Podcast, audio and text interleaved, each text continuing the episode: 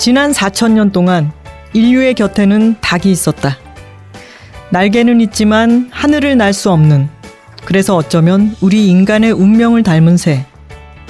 백색의 고기 닭은 요리하는 인류에게 또 다른 날개를 달아주었다. 닭이 없었다면 인류의 식탁은 지금처럼 풍요로울 수 없을 것이다. 마지막으로 세상의 요리 인류를 대신해 닭에게 전하고 싶은 말이 있다. 아름다운 새여, 오늘 밤도 당신은 배고픈 우리의 영혼을 위로해 줍니다. 이욱정 프로듀서의 책 치킨 인류 속의 한 구절이었습니다. 안녕하세요. 김하나의 측면 돌파 김하나입니다. 예스24가 만드는 책읽아웃은 매주 목요일과 금요일 김하나의 측면 돌파와 오은의 옹기종기가 격주로 방송됩니다. 목요일에는 저자와 함께하는 인터뷰 코너, 금요일에는 시작은 책이었으나 끝은 어디로 갈지 모르는 삼천포 책방과 책임감을 갖고 어떤 책을 소개하는 어떤 책임이 격주로 방송됩니다. 책읽아웃에 소개된 도서와 저자 인터뷰는 웹진 채널 예스를 통해서도 보실 수 있으니 채널 예스에도 많은 관심 부탁드려요. 리뷰를 올리실 때는 해시태그 책읽아웃 잊지 말아 주시고요. 책읽아웃에 광고를 하고 싶은 출판사, 영화사, 음반사 분들은 채널 예스 공식 메일이죠. chyes at yes24.com으로 연락 주세요. 여러분, 꿈이 있나요? 많은 분들이 이렇게 대답하시더라고요. 돈 많은 백수가 되고 싶다. 네, 저도 부럽습니다. 하지만 먹고 살아야 하니 일을 해야 하고, 오늘도 꾸역꾸역 출근하신 분들 많으시죠? 정말 생계 유지를 위한 일만 최소한으로 하고, 진짜 원하는 일을 하면서 살 수는 없을까요? 아, 그런 사람이 있다고요? 네, 저도 삼천포 책방 그냥님이 소개해 주셔서 알고 있습니다. 바로 일본의 신문기자 곤도 고타로입니다. 그는 시골에선 한 번도 살아본 적 없었던 도시남자. 혼자 일하고 혼자 다니는 걸 좋아하는 자발적 아웃사이더죠. 그는 아사히 신문에서 30년 넘게 기자 생활을 하다가 충동적으로 시골로 발령을 내달라고 요구합니다. 내가 쓰고 싶은 글만 쓰면서 변홍사를 지으며 살겠다고 결심하고 말이죠. 대신에 철칙을 하나 세웁니다. 변홍사는 하루 딱 1시간. 나머지 시간은 온종일 글쓰기에 몰두하기. 과연 그는 성공했을까요? 우석훈 박사가 먼저 읽고 아주 긴 추천사를 자발적으로 써줬다는 바로 그 책, 최소한의 밥벌이. 하마터면 열심히 살 뻔했다에 하완 작가가 그린 만화도 들어가 있는데요. 이 책이 궁금한 청취자분들은 지금 바로 예스24 모바일로 접속하세요. 어, 이 책은 왠지 오은 시인님이 좋아하실 것 같은데요. 뮤진트리 출판사에서 출간한 새로운 단어를 찾습니다는 일본의 대표적인 국어 사전을 만든 두 사람에 관한 이야기인데요. 인간에게 말이란 어떤 의미인지, 시대에 따라 새로운 단어를 찾고 바르게 해석해야 하는 것이 왜 중요한지를 알려주는 책입니다.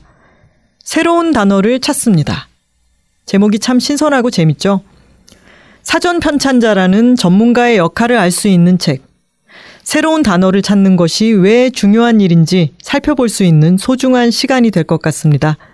단어를 수집하는 책이라우 청취자분들. 이 책이 궁금하시다면 지금 바로 예스24 모바일에서 새로운 단어를 찾습니다를 검색하세요. Check it out, check it out, check it out, check it out, check it out, check it out, check it out, check. Check it out, check it out, check it out, check it out, check it out, check it out, check it out, check it out, check it out. 오늘 모신 분은 푸드멘터리를 만드는 요리하는 프로듀서입니다. 다큐멘터리 누들로드와 요리 인류를 기획 연출하고 자연 담은 한 끼, 도시의 맛, 요리 인류 키친 등 다수의 프로그램을 제작한 분이죠. 이번에는 닭을 따라 세계 곳곳을 누비면서 식문화를 탐험하셨어요. 이름하여 치킨 오디세이. 책 치킨 인류를 쓰신 이육정 PD님입니다. 어, 안녕하세요. 이육정입니다. PD님 제가 어 PD님은 제가 초면이시겠지만 네. 사진은 봤습니다. 네, 네. 저는 뵀던 적이 있어요, 실물을. 아, 그래요? 왜냐하면 네. 저희가 지난번 서울 국제 도서전에서 아, 그때 그. 부스가 그 옆이었어요. 아. 그래서 제가 출연을 하러 이제 걸어가다가 어? 다음 출연하실 이육정 PD님이 저기서 뭘 하고 계신 거지? 아, 그래서 봤었어요. 아, 근데 그러셨구나. 직접 요리를 하셨죠. 아, 뭐 하는 척만 하고 있었습니다. 네. 그 메뉴는 뭐였나요? 뭐 그때 하도 저기 행사랑 이벤트랑 뭐 토크랑 많았어요. 네. 그래서 어 무슨 요리를 했는지 기억이 안 나고 어 그때 닭에 관련된 것도 했었고 닭 요리도 있었고 그다음에 또또 한식 관련된 또 선생님들 모시고 했기 어. 때문에 또 한식도 있었고 하, 그 기간 동안 정말 많이 먹었습니다. 근데 사람들 앞에서 어, 요리를 하는 척만 했다고 하셨지만 그래도 요리하는 척이라도 하려면 막 커다란 레스토랑에서 몸에 익을 정도로 뭔가를 한 사람이 아니면 쉽지가 않잖아요. 어려워요. 네. 이게 어 진짜 요리를 잘하시는 프로페셔널 셰프들도 말하면서 하라 그러면요 네. 어려워요. 아, 그거를 많이 안 해보신 분들은요. 네. 그래서 가끔씩 제가 이제 정말 셰프들 모시고 하면요 말을 시켜도 요리하는 집중해서 듣지도 않아요. 입을 딱안 아, 그, 다물고 그거 하느라고 정신이 없어가지고 이렇게 얘기를. 해도 듣질 않아요. 근데 이거를 전문적으로 하시는 방송을 많이 해본 그 요리 연구가나 셰프님들은 잘 하시죠. 음. 예, 그래서 그게 그게 제주예요, 정말. 음. 네. 그 뮤지션들도 그 드럼 치면서 막 노래하고 이러는 거 보면은 일반인들은 정말 상상하기가 어렵잖아요. 근데 그렇죠. 그런 거를 양쪽으로 하는 걸 보면은 정말 다른 뇌를 동시에 쓰는 걸 텐데. 그렇죠. 그래서 그런 얘기는 있어요. 요리 프로그램 했을 때 실제 완성된 요리는 어 보는 보는 것보다 보이는 것보다는 아, 진짜요? 어, 또 간이 안 맞는 경우들이 있다. 그냥 말하는 거가 일단 더 중요하기 때문에 예. 이게 근데 비밀입니다. 그 막 시식하면은 전부 다 음. 그렇죠. 예, 그 카메라 앞에서 요리하는 어, 장점이 그거죠. 아. 예, 맛보는 거는 내부자들만 맛보기 때문에. 그러면 피디님 이번에 그 서울국제도서전에서는 반응은 어땠나요? 반응은 괜찮았어요. 왜냐하면 만드는 요리와 그 시식용으로 나눠주는 요리는 또 따로 준비돼 있어요. 일단 도서전은 뭐 지나갔으니까요. 네, 뭐 그런 behind story가 있었다. 네. 근데 PD님은 아, 참 스타 PD시죠. 정말 어, 누들로드 때부터 시작해가지고 음식에 관해서 계속 다양한 작업들을 하고 계신데 아까 제가 쉬는 시간에 잠깐 여쭤봤지만 아예 법인이 따로 있다고. 네, 그러니까 네. KBS 안에 일종의 뭐 사내 벤처라면 벤처고 이제 독립 법인을 만들었어요. 네. 사내 독립 법인. 음. 그래서 주식회사 어 KBS 요리인류라고 아. 돼 있고요. 네. 한 1년 좀 넘었고 그래서 정말 여러 가지 활동을 하고 있어요. 음. 그러니까 예전에 프로듀서 어의 역할은 어저 지상파에 나가는 프로그램을 제작하는 것이었다면 그 회사가 생긴 어 이후에 또 제가 대표를 맡고 있는 그 회사에서는 뭐 국제 도서전 같은 음. 경우 거기에 이제 어떤 부스를 차리고서 뭐 이런 도서전에 참가하기도 하고 네. 또 굉장히 크고 작은 인터넷용 영상을 만들기도 하고 음. 어 또 실제 공간 그런 그 식음료 공간을 또 운영하기도 하고 음. 또 서울시랑 하는 또 요리를 통한 도시 재생 사업 네 이런 사업도 또 참여하고 있죠.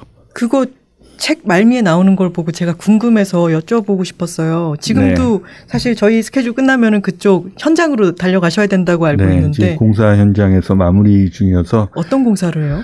어, 그 도시재생이라고 하는 게 뭐 한마디로 그 오래되고 버려진 도시의 공간, 네. 뭐 주로 뭐 건물들이 되겠죠. 뭐 창고일 수도 있고 아주 오래된 가옥일 수도 있고 이거를 어, 리노베이션 해가지고 어, 다시 사람들이 이 찾아오고 거기서 뭐 정말 어떻게 보면 사람으로 생명체로 치자면 그 죽어가는 생명체에 새롭게 뭐 숨, 숨결, 온기를 불어넣어서 다시 거기서 뭔가 재미난 일들이 벌어지게 하는 게 도시재생이거든요. 네. 근데 제가 아 이제 서울시에 제안했던 것은 가장 중요한 건 음식이다, 음. 요리다. 그것이 사람들을 그 버려진 공간으로 다시 불러 모으는 음.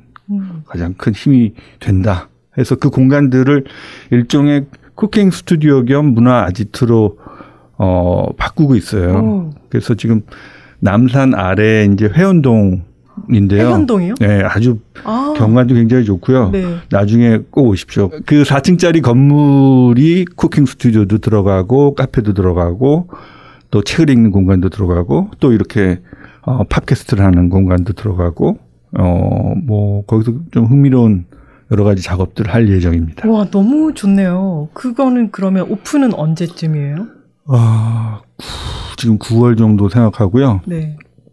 근데 그 공간에 앞서서 또 한 공간이 있어요. 근데 그 공간은 아마 7월 말 8월에 오픈하는데 그거는 저 서계동에 있어요. 서교동이 아니라 서계동, 서울역 뒤편에 청파동이라고도 하고 음, 거기- 있는 근처인가요? 그렇죠. 네. 예, 거기에 어 그거는 규모가 조금 작은 공간인데 그것도 마찬가지인데 거기에 이제 또 식당도 들어가고 음. 근데 굉장히 작은 규모죠. 예, 그래서 지금 할 일이 너무 많습니다.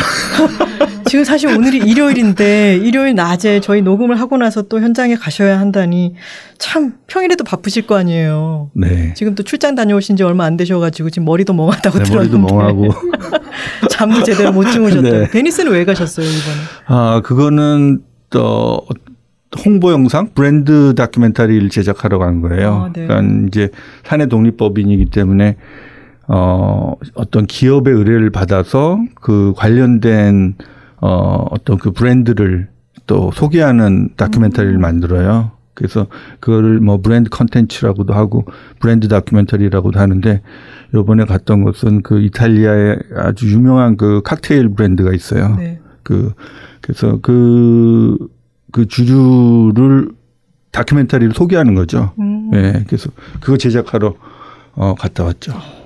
저는 KBS PD님으로 알고 있는데 KBS라고 하면은 참 대표적인 관료 조직 으로 생각이 되는데 너무 다양하게 유연한 활동들을 하고 계신 것 같아서 아주 네. 궁금했는데 그게 이제 법인이 약간 별도로 돼 있고 조금 더 자유 가 있는 거군요. 그렇죠. 음. 그래서 외부에서는 벌써 나간 줄 아는 분들이 뭐 우리 회사 사람이야? 이렇게요. 네. 이번에 이 치킨 인류도 배달의 민족이랑 매거진 F랑 협업으로 만들어진 거잖아요. 네 맞습니다. 네, 그 다큐멘터리가 먼저 만들어지고 이 책이 나왔는데, 네. 어, 이게 다큐멘터리가 원래 있다는 거를 제가 책을 다 읽고 준비 중에 나중에 알아가지고 제가 아직 미처 그걸 보지 못했는데 끝나고 나면 재미있게 볼 것 같습니다. 네. 근데 책 시작이 첫 장면부터가 호주에서 에뮤라고 하는 40에서 60kg 정도 되는 커다란 시조 닭이라고 할 수 있는 새한테 쫓기는 걸로 시작을 하잖아요. 네. 너무나 박진감 넘치는 장면이었는데 그 상상을 해보면 그 커다란 새들이 날지는 못하지만 점점점 다가오고 부리로 쪼면은 막 살, 살이 찢기고 이러는데 놀래서 점점 주춤주춤 뒤로 가는데 그 농장 주인이 가버리잖아요 어딘가로 네. 어떠셨어요 진짜 어 이게 다큐멘터리 현장은 뭐 항상 어떻게 보면 위험이 따릅니다. 근데 근데 너무 위험한 걸로 시작을 제가 해서 동물한테 위협, 위협당한 거는 네. 어 제가 이제 자연 다큐보다는 이 문화나 식문화에 관한 거있기 때문에 네. 동물에 이렇게 위협당한 적은 별로 없었는데 음. 이, 이 경우는 어이 타조예요 정말 그 아. 오스트레일리아의 타조죠. 근데 어 우선, 우리보다 키가 크고요.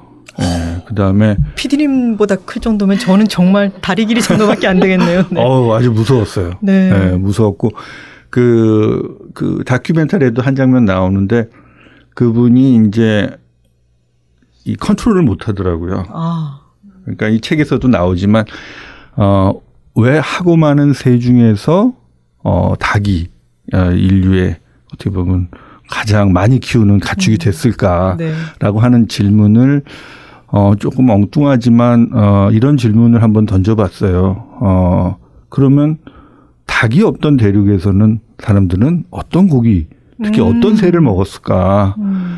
그래서 어 우리가 호주를 네. 가본 곳이고 어 오스트레일리아 같은 경우는 이 닭이 이렇게 보급되기 전에 그러니까 유럽인들이 전했다는 설도 있고 폴리네시아인들이 전했다는 설도 있고 근데 유럽인들이 와서 이게 대중화됐는데 네. 그 전에는 실은 야생의 새들을 먹었죠. 네. 어 그리고 그 중에서 가장 어 정말 애용하던 어, 고기가 바로 에뮤 고기예요. 근데 그 고기로만 따져봤을 때는 에뮤가 훨씬 닭보다 어 영양 측면이나 음. 그 다음에 한 마리가 거의 60kg 가까이 되고 네. 그러니까 훨씬 양질의 것이죠. 음.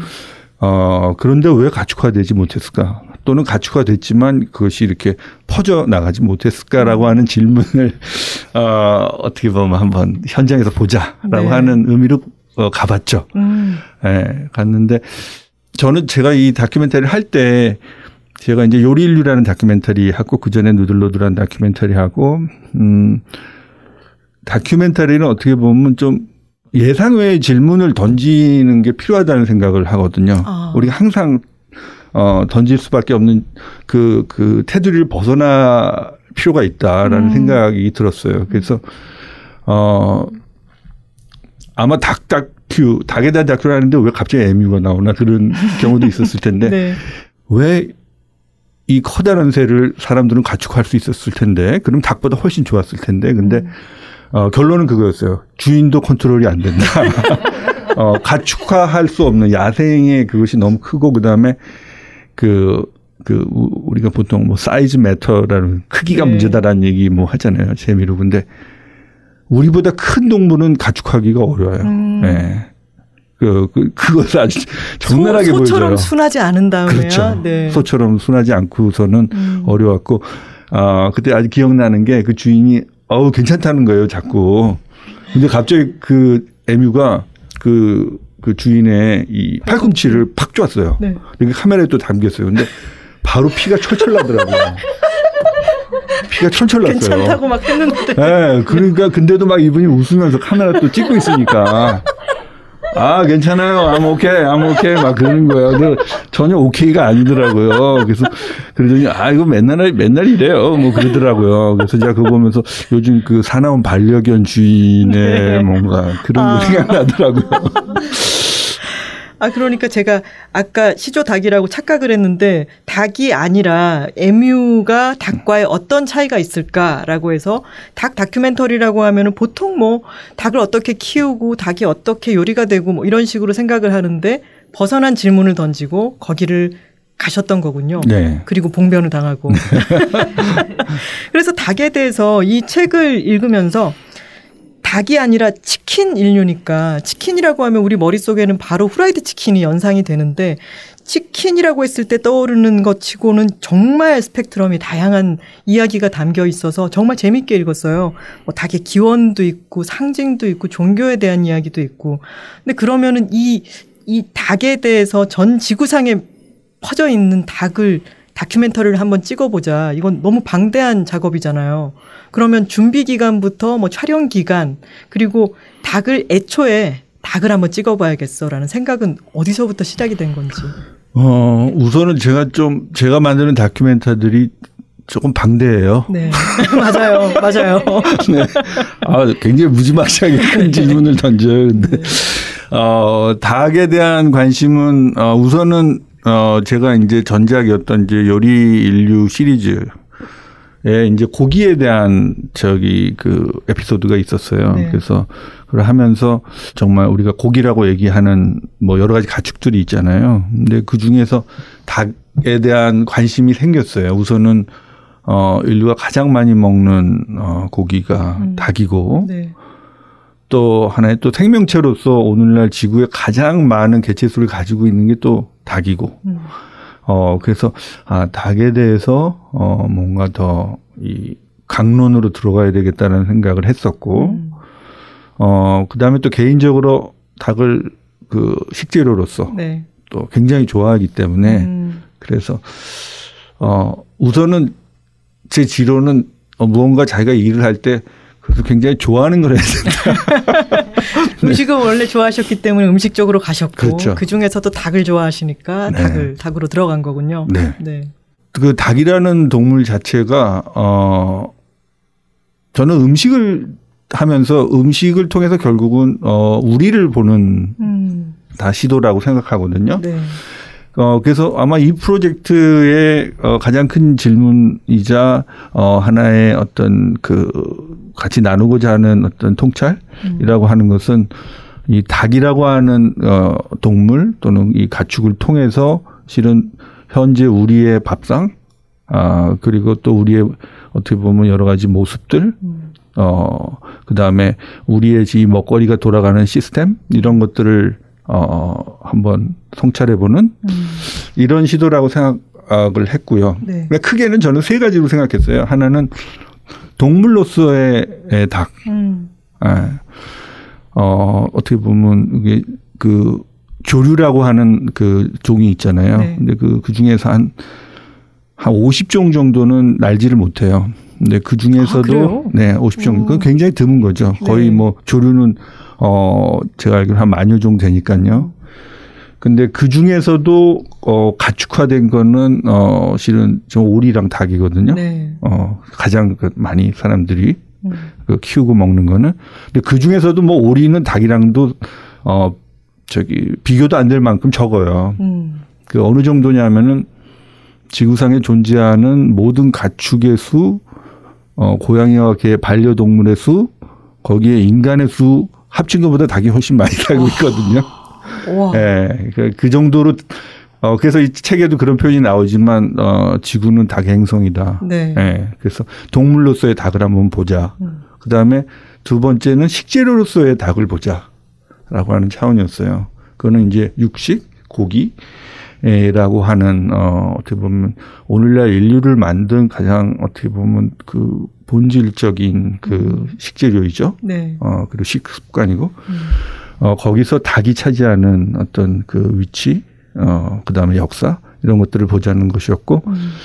마지막은 상징으로서의 닭에 대한 얘기를 보자. 저는 이건 굉장히 중요하다고 생각했고, 네. 제가 하는 프로그램들 뭐 노들로드도 마찬가지고 그 요리일류도 마찬가지고 어 결국 인간의 어, 식욕 또는 식탐의 본질은 그 상징과 의미, 인간은 의미를 먹는다라고 하는 네. 어, 그 명제가 굉장히 중요하다고 생각했거든요. 음. 그래서 문화인류학적으로 닭 또는 식재료로서의 닭에 대해서 문화권별로 어떻게 또 다르게 음. 예, 인식하고 있나. 어, 거기에 수많은 전설과 어, 또 그 이야기들을 또 한번 또 보여주는. 그래서 그렇게 세 차원을 가지고 책과 이 다큐멘터리를 저 구성해 봤죠.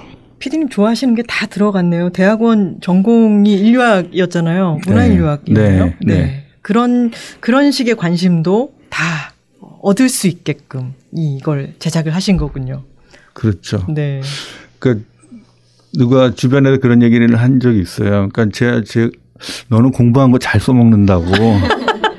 예, 왜냐면 제가 요리도 유학을 가서 요리 유학을 갔다 왔고 네. 그다음에 인류학을 했고 어 또 방송 관, 관계된 것도 또 공부를 했어요. 그래서 PD 하면서 어 요리사의 역할도 하면서 어 그다음에 그렇죠 인류학. 네. 예, 그세 가지를 대부분 세 가지를 다 잘 못하는 것 같아요. 근데 학문이 학문이 별도로 있는 게 아니라 어 학문이 일과 융합되어서 이제 속되게 말하자면 쏙쏙 잘 뽑아먹는 느낌으로. 네, 맞습니다. 그러면은 이건 누들노드를 맨 처음에 찍으셨을 때 피디님이 어 나이가 어떻게 됐었어요? 몇 살이었어요 그때가? 그때가 어 보통 얘기할 땐 10대라고 얘기하죠. 네. 네, 아주 젊었을 때였습니다. 아주 젊었을 때였고. 네. 근데 저는 방송국 들어와서 굉장히 여러 가지 프로그램을 했어요. 네. 예, 이제 인류학 공부를 하고 그 다음에 방송국에 들어왔고 그때 이제 마음속에 가지고 있었던 꿈은 이제 음식에 대한 다큐멘터리를 만들어 보면 좋겠다. 음식을 통한 해서 인간을 이해하고 또 음. 문화를 들여다보는 다큐멘터리를 하면 좋겠다. 왜냐하면 제가 어, 인류학 공부할 때 대학원에서도 실은 음식 금기, 아. 어, 종교의 음식 금기에 대한 관심이 있었고 제 석사 논문도 어, 그 포천 지역에 사는 그 불법 취업한 이 그 무슬림 네. 노동자들의 얘기였어요. 근데 어. 거기서 이 사람들이 한국이라고 하는 어 상당히 적대적인 그 당시 음. 뭐그 80, 어, 90년대 초반이죠. 어, 그 외국인 노동자, 특히 불법 취업한 노동자들의 인권이라든지 뭐 여러 가지 상황이 굉장히 열악할 때였어요. 그래서 그런 적대적인 환경 속에서 결국 인간은 그 어떻게 보면 그 질서를 그, 그 환경을 이해하는 자기 나름의 음. 이 질서를 만들어야 되거든요. 그래야지 네. 살아남을 수 있거든요. 음. 어, 그 과정에서 음식 금기라고 하는 것이 어떻게 작용하냐라고 음. 하는 것이었고. 되게 흥미롭네요. 네. 네. 그래서 그, 그 논문에 어떻게 보면 중요한 그 하나의 명제 중에 하나가 한국인은 개를 먹는다였어요. 음, 네. 그 무슬림 노동자들 사이에서 계속 떠도는 어 일종의 저기 페리테일이죠. 근데 그거는 어 거기서 한국인은 개를 먹기 때문에 어 사납다. 아, 네. 네 그런 얘기들 음. 또 또는 어그 전 세계 이제 종교들 중에서 음식 금기를 지금도 엄격하게 지키는 종교를 어 뽑으라면 아마 이슬람 있고 유대교 있고 아마 힌두교 있을 네. 거예요. 근데 이슬람은 특히 더 어, 그걸 엄격하게 지키죠. 근데 아시겠지만 이제 돼지고기를 네. 그 금하고 개는 실은 완전히 식용 카테고리 밖이에요. 음. 그거는 개는 만지기 만져서도 안 될 정도로 어. 어 아주 어 더러운 네. 어 동물인데 그거를 어 현실의 세계에서 어이 불법 취업 노동자들을 억압하는 일부 한국인들 어를 하나의 범주화할 때 네. 어, 한마디로 신이 금기시한 그리고 정말 손댈지도 못할 만큼 어, 오염된 그 동물을 네. 먹는 집단. 음. 어, 현실에서는 이 노동자들, 무슬림 노동자들은 어, 정말 아무런 힘이 없지만 실은 영원히 오염되지 않은 어, 깨끗한 음. 존재들이죠. 네. 예, 그렇게 어, 범주화하는 음. 얘기였어요. 그 어. 논문 자체가 네. 그 사람들이 너무 이렇게 재밌는데요. 네. 예, 그래서 어, 그 그런 것들을 보면서 저는 음, 음식의 얘기는 실은 뭐 여러 가지 스펙트럼이 있죠. 정말 우리가 맛있게 먹는 음식, 뭐 요즘 우리가 이제 하나 이제 하나의 담론이 되고 있는 어, 맛있음의 담론도 있지만 또 한편으로는 어, 그렇게 어, 인간이 자기 밖의 세계를 범주하고, 음. 그, 그것을 어떻게 질서화하고, 음. 그 다음에 그걸 통해서 나는 누구인가, 또는, 어, 우리는 누구인가를, 어, 이렇게 만들어가는 과정에서 음식만큼 아주 중요한 그런 어떤 블럭 요소가 음. 없다는 생각이 들었죠. 그래서 실은 이 책 치킨 같은 경우도 어, 그런 것들을 좀 많이 이제 담아 내려고 했죠. 음, 그 되게 재밌었던 부분이 인도에서는 힌두교도들도 있고 이슬람교도들도 있기 때문에 힌두교도들은 소를 안 먹고 이슬람교도들은 돼지를 안 먹기 때문에 결국은 닭고기와 채식으로 비즈니스 미팅이든 보편적으로는 그게 나가게 된다. 그게 다 합쳐져 있는 그 사람들의 서로를 배려하기 위한 어떤 장치다라는 네. 이야기가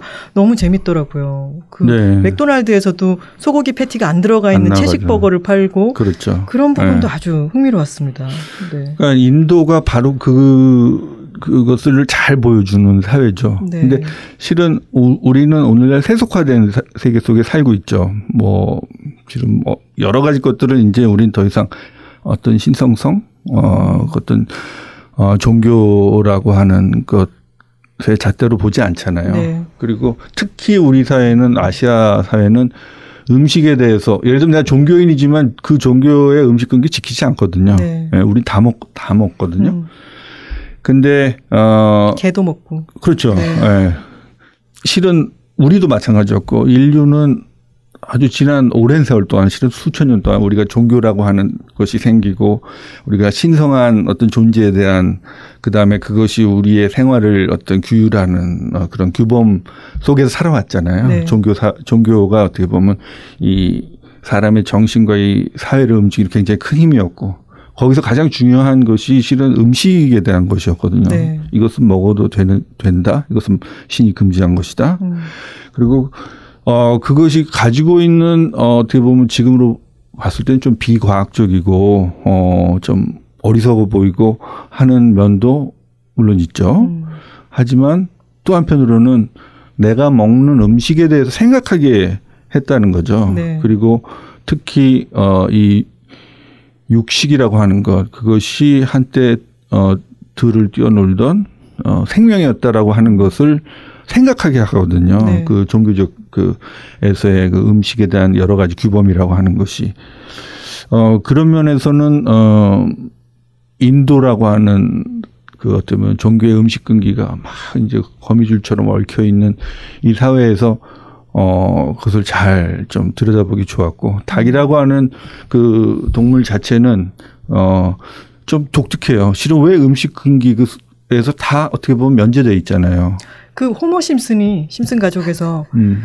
치킨을 금하는 종교는 없어라고 하는 게 짤로 돌아다니는데 아, 그래요? 네. 아, 아. 정말 금하는 종교가 없고 네 인류가 아주 쉽게 싼 가격에 단백질을 섭취할 수 있는 아주 뭐랄까 너른 마음의 그렇죠. 조류인 거고 그래서 그것도 하나의 질문이었는데 이 책에서는 그 질문은 답하지 않았어요. 네. 왜, 어, 인- 인류가 키우는 소나 돼지, 그것도 아주 많이 키우는 동물이죠. 근데 그것들은 음식 금기 속에 들어가는데 음. 왜 닭은 모든 종교에서 금하지 않을까. 음. 어, 근데, 어, 그냥 나, 나름대로 상상해 본 것은 그 닭은 어쩌면 우리랑 아주 가깝기도 하면서 또는 멀, 멀리 있는, 조금 멀리 있는. 음. 그러니까 실은 어, 소나 돼지는 이제 포유류잖아요. 어, 그래서 우리랑 훨씬 더 가깝죠. 음. 예. 저 새끼를 낳고 젖을 먹이고 어 그렇기 때문에 실은 어 아마 지금 현대인들은 도사라는 장면을 보지를 못하지만 음. 실은 도사라는 장면을 뭐 저는 이런 이런 다큐를 찍으니까 현장에서 많이 보잖아요. 그러면 네. 어 정말 이렇게 어, 끔찍하다고 생각하고 막 정말 저거 보고서는 잠시 동안은 고기를 못 먹겠다라는 음. 생각이 드는 것들이 포유류예요. 아. 포유류는 우리랑 너무 어, 닮아 있기 때문에 네. 어, 근데 이제 조류만 해도 조금 우리가 한 단계 좀 멀어져 있죠. 음. 예. 근데, 어, 그보다 더 멀어져 있는 건 애들 갑각류 같은 거죠. 아.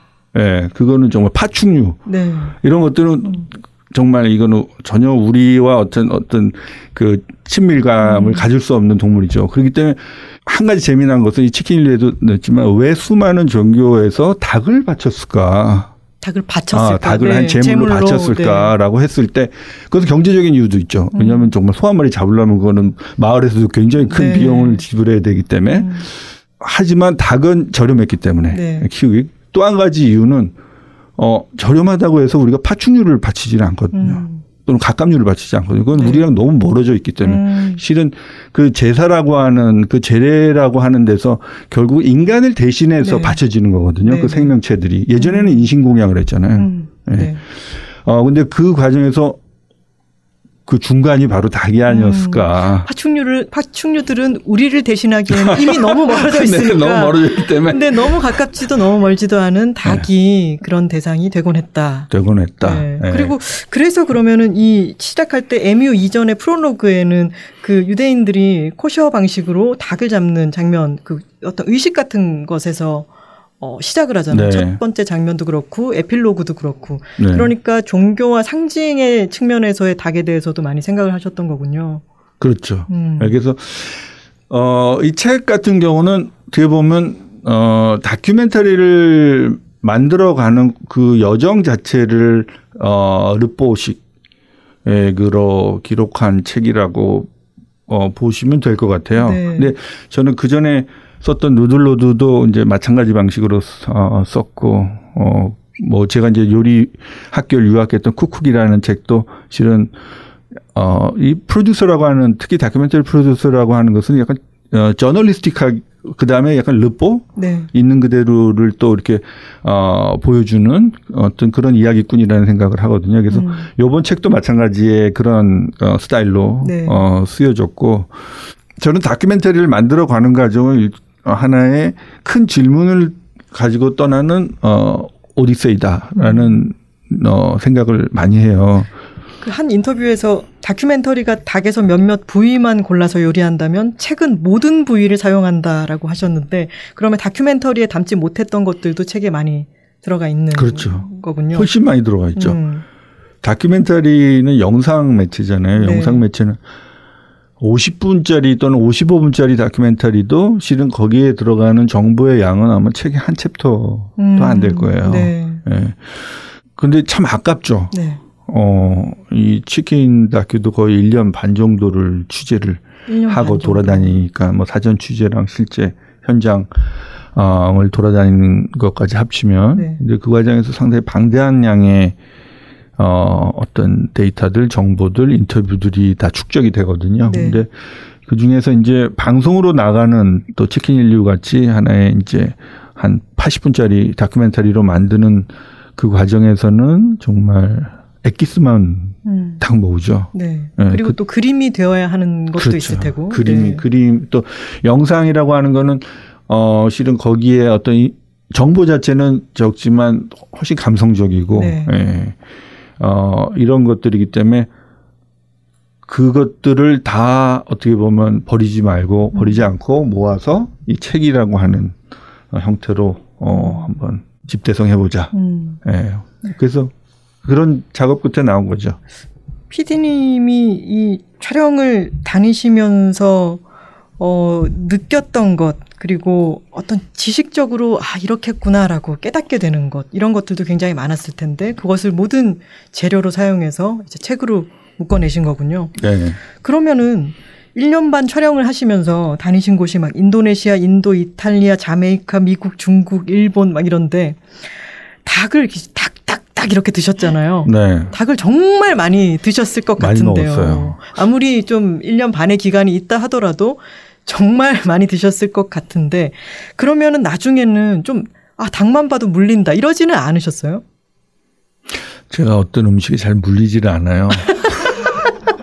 잘 물리지를 않고 실은 제가 프라이 치킨을 네. 굉장히 좋아해요. 네. 그래서 어 멀리 하거든요. 아, 너무 그래요? 좋아하기 때문에 물릴까 봐, 아, 물리지는 않는데. 아, 너무 먹을까 봐. 아. 그래서 오히려 한국에 있을 때 이 본격적으로 이 다큐를 만들기 전에는 정말 가끔씩 먹었어요. 네. 먹으면 막 너무 막 정신없이 먹으니까. 음. 근데 이 다큐를 찍으면서는 어 물론 여기에는 프라이 치킨 외에 인류의 다양한 닭 요리가 다 나오고 어 하지만 지금 뭐 인류가 가장 많이 먹는 요리는 단연 프라이 치킨이에요. 전 네. 세계가 다 가장 많이 먹는 그리고 뭐 우리나라도 말할 것도 없고 근데 그 이유는 제일 맛있는 것 같아요. 아 그래서 정말 많이 먹었어요. 이거 촬영하면서는 네. 프라이 치킨을 점심에도 먹고 저녁에도 먹고 어 근데도 정말 한 끼 정도만 skip하면 그 다음에 또 먹고 싶더라고. 아, 진짜요? 네, 그러니까 이건 정말 마성의 레시피다. 책에서도 쓰셨지만 네. 가장 맛있었던 닭이 네. 세 가지를 꼽으셨잖아요. 프라이드 치킨이랑 자메이카의 jerk 치킨이랑 jerk 치킨이랑 그리고 일본의 야키토리. 네. 네. 게다가 미국에서는 프라이드 치킨 페스티벌도 가셨잖아요. 네. 뉴올리언스에서 네. 열리는 거기서도 이제 굉장히 맛있게 프라이드 치킨을 계속 계속 드셨겠네요. 먹었죠. 프라이 치킨을 어 어떤 죄의식 없이 실컷 드시고 싶은 분들은 그런 축제 좀 가보시면 좋습니다. 왜냐하면 거긴 그거밖에 먹을 게 없기 때문에 다른 초이스가 없기 때문에 아, 시- 아주 뭐 원 없이 먹을 수 있는데 맥주도 팔고요. 당연하죠. 아, 네. 예, 네. 당연하죠. 치맥이네요. 대구에도 예. 치맥 페스티벌이 있다고 알고 있는데. 그렇죠. 네. 예. 그, 뭐, 요리 얘기 잠깐 하자면, 닭이라고 하는 것이 이렇게 대중화되고 전 세계인이 정말 가장 먹는 고기가 된 이유 중에 하나는 아까 뭐 종교적인 이유도 있었지만 요리하는 사람 입장에서 봤을 때 닭만큼 정말 다양하게 그 어떤 레시피를 만들어낼 수 있는 그 재료가 또 없는 것 같아요. 음. 그래서 어떤 어 이들은 이것을 뭐 백색의 캔버스 네. 그 아. 말이 너무 인상적이었어요. 네. 네. 그, 그렇잖아요. 우리가 뭐 음. 백색육이라고 하기도 하고 소고기나 돼지고기, 소고기 같은 경우도, 어, 도 실은, 어, 그렇게 풍미가 뭐 그 고기의 냄새가 이렇게 강한 편은 아니죠. 하지만 돼지고기 네. 또는 양고기 음. 이런 것들은 실은 그 고기 자체 풍미가 굉장히 강해서 실은 호불호가 있죠. 어떤 네. 분들 잘 안 드시는 분들도 있고, 어, 하지만 이 닭고기는 정말 뭐 어느 나라 레시피, 어느 나라의 식문화랑도 잘 어울릴 수 있는 음. 그런 요소를 가지고 있어요. 그래서 네. 다양한 요리들이 정말 아, 많았고, 음. 어, 요- 이거 실은 뭐 세 가지 요리를 아까 뭐 제가 맛있다고 했지만 그는 우리나라 요리를 이제 제외한 것이고, 네. 예, 실은 우리나라 요리 당연히 뭐 닭 한 마리서부터 삼계탕서부터 뭐 너무 좋아하고 너무 맛있죠. 네. 예, 근데 쭉 제가 보면서 느꼈던 것은 그 야끼도리 장인의 한 그 어, 말씀이 굉장히 기억나는데 어떤 고기 뭐 여러 가지 고기들이 있겠지만 한 자리에서 발끝에서 머리끝까지 한 번에 맛볼 수 있는 어 가축은 어, 닭밖에 없지 않냐. 아, 그 얘기 들으니까 맞네. 그냥 그러네요. 작잖아요, 일단. 네. 그러면서 어 실은 그그 부위들이 다 달라요. 네. 그건 아마 이제 소나 돼지에 비해서 닭의 그 특수 부위라고 하는 거는 어이 훨씬 우리가 생각하는 고기 와 다른 예를 들면 벼슬이라든지 아, 네. 그죠? 벼슬이라든지 실은 발이라든지 우리 음. 뭐 닭발 좋아하지만 이런 것들은 어 돼지나 소 그 포유류의 특수 부위와랑은 또 다른 음. 굉장히 특수한 것들이기 때문에 어 그런 면에서는 어 요리사들한테는 도전 과제가 될 수 있겠죠. 아, 네. 음. 그런, 그런 부위들을. 아, 그, 야키토리 장인 부분이 저는 너무 인상적인 게 많았는데, 네. 닭똥집이 겉부분이 딱딱하니까 그거를 껍질을 벗겨가지고 안에 그 왜 싸그랑싸그랑한 질감은 남겨두고 아주 부드럽게 만들었다라든가 정말 그 닭에 있는 모든 부위를 정말 창의적으로 접근을 해서 만들더라고요. 네. 제가 가장 책을 읽으면서 침을 꿀꺽 삼켰던 거는 저는 닭목을 좋아해요. 아. 근데 닭목 살과 껍질을 음. 차례차례로 해가지고 꿰어서 이제 나왔다는 거. 그거는 정말 와 군침이 돌던데요, 진짜. 그렇죠. 네. 저는 일본 문화 자체가 이 요식업에 특화되어 있는 문화라는 아. 생각을 네. 예, 그 섬세함과 그 다음에 이 접객의 음. 그 정신이 있잖아요. 근데 네.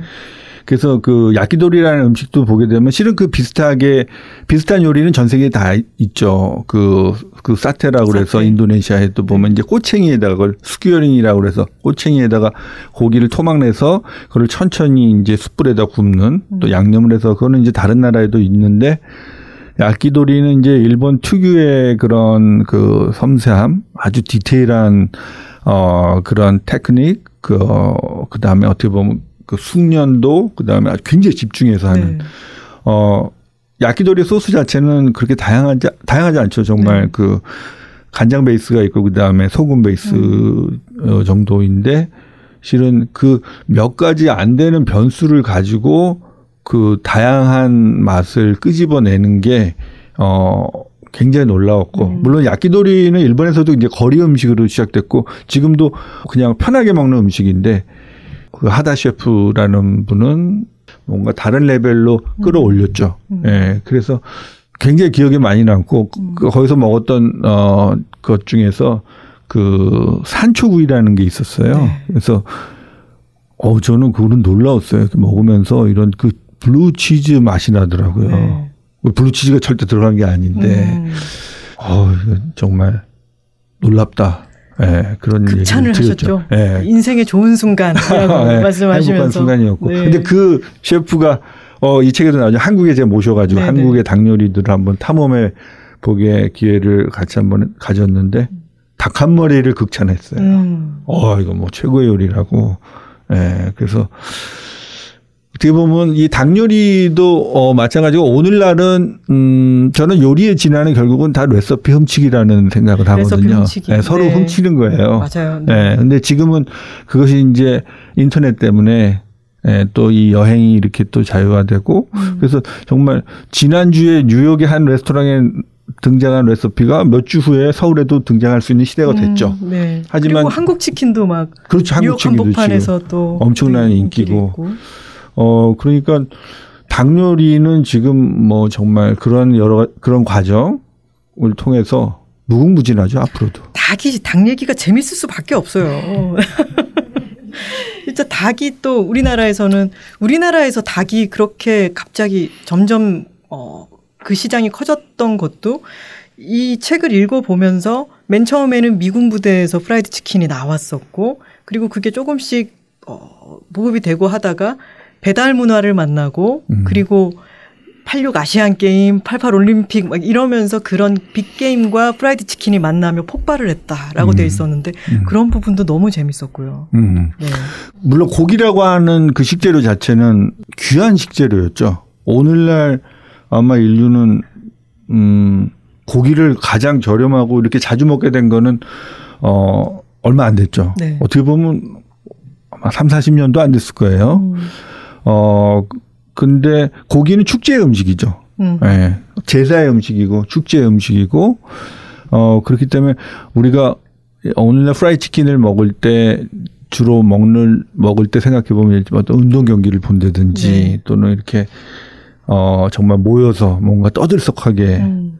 또 바베큐도 마찬가지죠. 네. 바베큐라고 하는 것도 기본적으로 이렇게 파티잖아요. 네. 예. 그래서 프라이 치킨을 우리가 모여서 먹는다고 할 때 실은 우리는 어떻게 보면 일상에서 이제 작은 그런 축제들을 음. 계속 음. 할수 있는 하기가 경기를 보면은 좀 약간 뜯어야지 무슨 탕평채 이런 거를 먹을 순 없잖아요. 그렇죠. 자 여기서 뜬금없이 스피드 퀴즈 들어갑니다. 어, 네. 오래 생각하지 마시고 바로바로 대답하시면 스피드 됩니다. 이런 거 약한데. 한 달에 한 번 이상 치킨을 먹는다. Yes or no. Yes. 둘 중에서 지금 더 먹고 싶은 음식 한 가지만 고른다면 면 요리 or 닭고기 요리. 면 요리. PD로서 어, 다큐멘터리를 만들 때 가장 공을 들이는 부분은 취재원 섭외이다. Yes or no. Yes. 한국에서 판매했을 때 가장 대중적으로 인기가 있을 것 같은 닭 요리는 1번 아프가니 치킨, 음. 2번 jerk 치킨, 3번 마라 닭발. 2번 jerk 치킨. 스트레스를 받을 때마다 먹는 메뉴가 있다. Yes or no. 있다. 바이럴 마케팅의 홍수 속에서도 진짜 맛집을 찾아내는 나만의 방법이 있다. Yes or no. 있다. 둘 중 한 가지를 꼭 먹어야 한다면 닭머리찜 or 물개 스튜. 닭머리찜. 우리 집에는 피자를 굽는 화덕이 있다. Yes or no. No. 없어졌어요. 맛을 잘 기억하기 위한 나만의 방법이 있다. Yes or no. 있다. 혼밥을 싫어한다. Yes or no. 음, 싫어하지 않습니다. 싫어하지 않는다니까 no겠네요. no네요. 네. 네. 휴직을 하고 르꼬르동 블루로 유학을 갔을 때 월급의 귀중함을 절실히 느꼈다. Yes or no. 아주 yes죠. 그래서 나는 프리랜서 선언을 할 생각이 없다. 아, yes or no. 일단 yes. 네, 일단 yes, 일단 yes. 저 이것부터 여쭤보겠어요. 네. 둘중 한 가지를 꼭 먹어야 한다면 닭머리찜을 찜을 고르셨을 정도로 물개 스튜는 그린란드에서 드신 네. 물개 스튜는 굉장했던 것 같은데 굉장했습니다만. 어땠을까요? 아, 그 음식은 정말 어. 아주 기억에 많이 남는 네. 음식이고, 어, 아, 고기에 대해서 다시 한번 생각하게 아. 해주는 음식이었고, 네. 부위는 어디였는지 뭐 여러 부위가 섞여 있었나요? 어, 제, 생- 제 기억에는 가슴살이었어. 그래도 살집이 있는 부위였고, 근데, 어, 이 향신 채소가 안 들어간 아. 감자랑 그 고기를 같이 끓였어요. 그랬기 때문에 더 먹기 어려웠을 거예요. 게다가 물개라면 좀 비릴 것 같은데. 굉장히 비려요. 굉장히 비려서 어 근데 너무 정성껏 해주시고 제가 그 고기를 잡는 과정을 봤기 때문에 네. 예, 봤기 때문에 정말 안 먹을 수가 없더라고요. 근데. 정말 다 먹지를 못하겠더라고요. 아이고. 어 그래서 저는 닭 닭 닭머리를 먹, 먹을 수 있습니다. 그게 참 이 위도에 따라서 더운 곳은 향신료가 굉장히 많이 발달을 하잖아요. 근데 그린란드였으니 향신료도 그렇죠. 없었을 테고. 상당히 없죠. 네. 채소가 굉장히 귀하죠. 와, 이건 전, 네. 전, 전면적인 대결이었네요. 그러니까. 아, 이. 비린 고기와의. 그렇죠. 그 그러니까 그 고기는 한번 나중에 한번 그린랜드에 가시거나 네. 뭐 아이슬란드에도 있을 거예요. 한번 드셔보실 필요는 있습니다. 아, 정말 뭔가 맛에 도전해보고 싶은. 근데 저는 실은 아주 색다른 음식을 그렇게 좋아하지는 않아요. 네. 네. 그거는 정말 촬영을 위해서 음. 촬영을 위해서 어 먹거나 또 현지인들과 또 친해지기 위해서는 먹지만 네. 어, 막 이거를 먹고 자랑하고 이- 별로 자랑하고 싶은 마음도 없고, 네. 예, 그, 그, 그랬는데 그 중에서도 그 음식이 아주 기억에 남는 음식입니다. 근데 그런, 그런 사람들이 있죠. 너 그거 먹어봤어? 너 그거 먹을 줄 알아? 뭐 아. 이런 식으로 막 내가 어떤 특수 부위에 힘든 그런 걸 먹었다를 되게 자랑으로 삼는 어, 그런 분들도 왠지 주위에 또 음식 관련해서 어, 또 전문가시고. 하니까 실은 많으실 어떻게 것 보면 이 우리가 미식가 내지는 오늘날 수많은 블로거들과 이 소셜 미디어에 음식 을 올리는 것들은 뭐 근데 실은 다른 문화에서도 마찬가지지만 나는 너가 한 번도 안 먹어본 걸 난 먹어봤다가 네. 실은 굉장히 중요한 그 자랑질의 음, 음. 핵심이거든요. 네. 그게 그래서 어. 그거 정말 남자들만 그러는 것 같아요. 아 그런가요? 내가 그런가? 너보다 너보다 어딜 더 해봤어 이런 거 있잖아요. 항상 경쟁 구도로 생각하기 아, 때문에 그렇지. 경쟁 구도로 생각하기 너는 안 때문에. 해봤지 나는 그걸 해봤다 네. 뭐 이런 식으로. 그런 분들은 물개 수틴 한번 도전해 보시고 네, 그리고 인스타에 올- 올려보시면 좋을 것 같습니다. 네. 휴직을 하고 르꼬르동 블루로 유학을 가셨었는데 2년 가셨었죠. 네. 그러면은 그때는 이제 월급이 전혀 안 나오는. 그렇죠. 아 그러셨군요. 네. 가서는 그러면은 어 일단 학비는 있었을 테지만 월급이 없는 상태에서 이제 이 재산을 까먹어 가면서 그렇죠. 그, 그 떠나셨을 때가 몇 살 때였어요? 아, 그때가 20대가 되나요? 20대? 여기에 속을 뻔했네. 아, 근데 그래서 그때 아직도 그 재정적인 타격을 지금도 아, 진짜요? 그럼요. 그때 어 제가 그때 딱 느꼈던 게 야, 이게 직장인이 이 어떻게 보면 수도꼭지로 하자면 네. 우리 이렇게 쭉 내려오고 있잖아요. 네. 모든 월급장에는 자기 월급이 많다고 생각을 안 하잖아요. 네. 근데 그 수도꼭지 잠기는 순간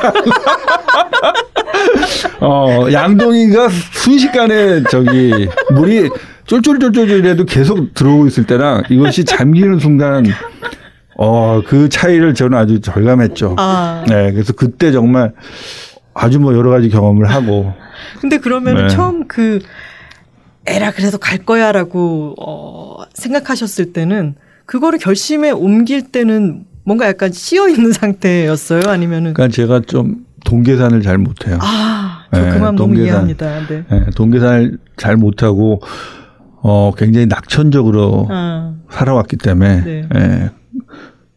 뭐 요리 학교 가니까 굶어 죽지는 않겠지 생각했어요. 뭐 가져와서 집에서 먹으면 되니까. 네.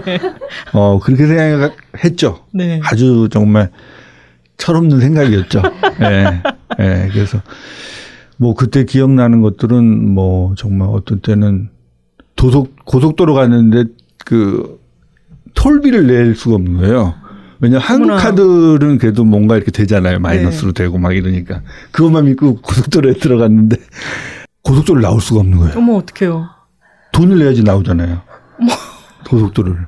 그래가지고 처음에는 딱 이게 카드가 안 되는 거예요. 그래가지고 막 차에 있는 모든 동전, 옆에 타고 있는 사람의 모든 동전, 아, 옆에 타고 있는 사람도 돈이 굉장히 없었어요. 제가 같이, 같이 이제 촬영하러 가는 네. 이제 그 유학생 친구였고. 네. 그러니까 돈이 뭐가 있겠어요. 음. 그래서 동전 쓸어 담아가지고 겨우 했는데 아. 그 다음 톨게이트가 한 세 개 있는 거예요. 어머나 어떡해. 돈이 없잖아요. 와, 그럼 고속도로에서 나올 수 없다는 걸 그때 결국에는 아, 어떻게 결국은 나오셨어요? 뭐 한국에 긴급하게 친구한테 연락해가지고 아. 예, 송금을 받아가지고 와. 고속도로 3시간임을 갈 고속도로 한 10시간 동안 거기서 음, 돈을 세상에. 기다리면서 돈을 기다리면서 차를 계속 몰면서 한국에서 돈이 오기를 어, 기다리는. 아, 그러니까 이제 네. 저 차를 대야죠. 아, 네네. 일단은 휴게소에 음. 대고. 근데 배가 고프잖아요. 어떡해요. 목도 마르잖아요. 아이고. 어, 근데 이거, 이거 카드가 안 되니까 물도 못 사 먹는 거예요. 음. 어, 어떻게 해요? 수돗물. 수돗물 마시면서. 남들이 보기에는 KBS PD, 어, 아주 스타 PD 루고르동 블루로 유학 갔는데 휴게소에서 수돗물로 배 채우면서. 아, 근데 거기서 네. 음식에 대해서 체계적으로 가르쳐 주겠죠. 그러면은 정말 이 음식을 맛보고 그 전에는 몰랐던 맛 같은 것도 몸으로 이제 익히게 되고 할 텐데 그렇다면은 맛을 잘 기억하기 위한 나만의 방법이 있다 해서 yes라고 하셨는데 네. 어떤 건가요? 저는 이상하게 뭘 먹고 맛있다라고 하는 거는 딱 감지를 잘 하겠는데 그 맛 자체를 기억을 못 해요. 그래서 제가 신기한 거는 에이, 이 집보다는 그 집이 맛있어. 왜냐하면 그 집 맛은 이러저러 하거든. 이렇게 얘기하는 사람 있잖아요. 너무 신기해요. 음. 피디님은 어떻게 맛을 기억하시나요? 그냥 그건 어떻게 보면 그 총체적인 어떤 느낌? 그냥 음. 그 공간의 느낌 어, 또는 누구랑 같이 먹었냐 네. 이런 것들이 다 이렇게 혼재돼 있는 것 같고요. 음. 근데 저는 봤을 때 제가 굉장한 미식가라는 생각은 안 해요. 네. 예. 근데 그거를 더 디테일하게 기억하는 사람들을 봤을 땐 저는 이제 더 어우 저기까지 어떻게 생각할까 하는데 음. 저 같은 경우는 어떻게 보면 기억 자체가 이 직업의 특징상이기도 하고 그런 비주얼 영상적인 그런 기억이랑 아. 같이 많이 맞물려 있는 것 같아요. 네. 예, 그러면 어 물개 주다 그러면 진짜 그때 그 상황이랑 그때 그 눈앞에 놓였던 그 음식의 클로즈업이랑 네. 이런 것들이 이제 같이 이 기억 속에 남아 있죠. 음. 그래서 그게 이제 막 진짜처럼 막 이제 느껴지는 지금 말씀을 하시는데도 눈빛에 경악이 담겨 있어요. 어 그렇죠. 그렇게 기억하는 편이에요. 근데 요즘 또 사진 많이 찍잖아요. 네. 근데 한편 이런 생각도 드는 거예요. 우리가 사진을 찍기 때문에 실은 기억을 못 한다. 아, 그럴 수도 있겠다. 예. 네. 사진을 찍기 때문에 음. 사진이 자동으로 우리는 머릿속에 들어올 거라고 생각해서 사진을 막 찍어대면서 실은 온전한 체험은 못 하는 거죠. 아. 온전한 체험을 못 하기 때문에 오히려 기억을 못 하는 거예요. 음. 예. 다, 나중에 사진 다시 보면 되지라고 보면 생각하고 생각하지만 네. 음. 그거는 어떻게 보면 우리가 뭐 여행 갔을 때 네. 어떤 풍경도 마찬가지일 것 같아요. 음. 우리 막 사진 찍기 바쁘잖아요. 네. 지금은 근데 그렇기 때문에 온전하게 그 풍경을 음. 기억 못 하는 거예요. 맞아요. 체험을 못 하고 그냥 사진 모니터만 보고 네, 있으니까. 맞아요. 근데 실은 음식도 어 요즘 드는 생각 아, 아 이거 사진만 찍으면 안 되겠구나. 음. 그 그거는 물론 이제 보조적인 자료로 할 수 있지만 일단은 그것을 빨리 먹고 딱 생각해 보고 그것을 조금 더 생생하게 이제 어 뭔가 입력시키는 그런 어 정말 그런 원초적인 과정이 더 중요하겠구나 기억하는데 음. 요즘 좀 그런 생각이 들어요. 음. 바이럴 마케팅의 홍수 속에서도 진짜 맛집을 찾아내는 나만의 방법이 있다. 아, 요거 요거 궁금하네요. 그거는 이제 촬영을 가면 네.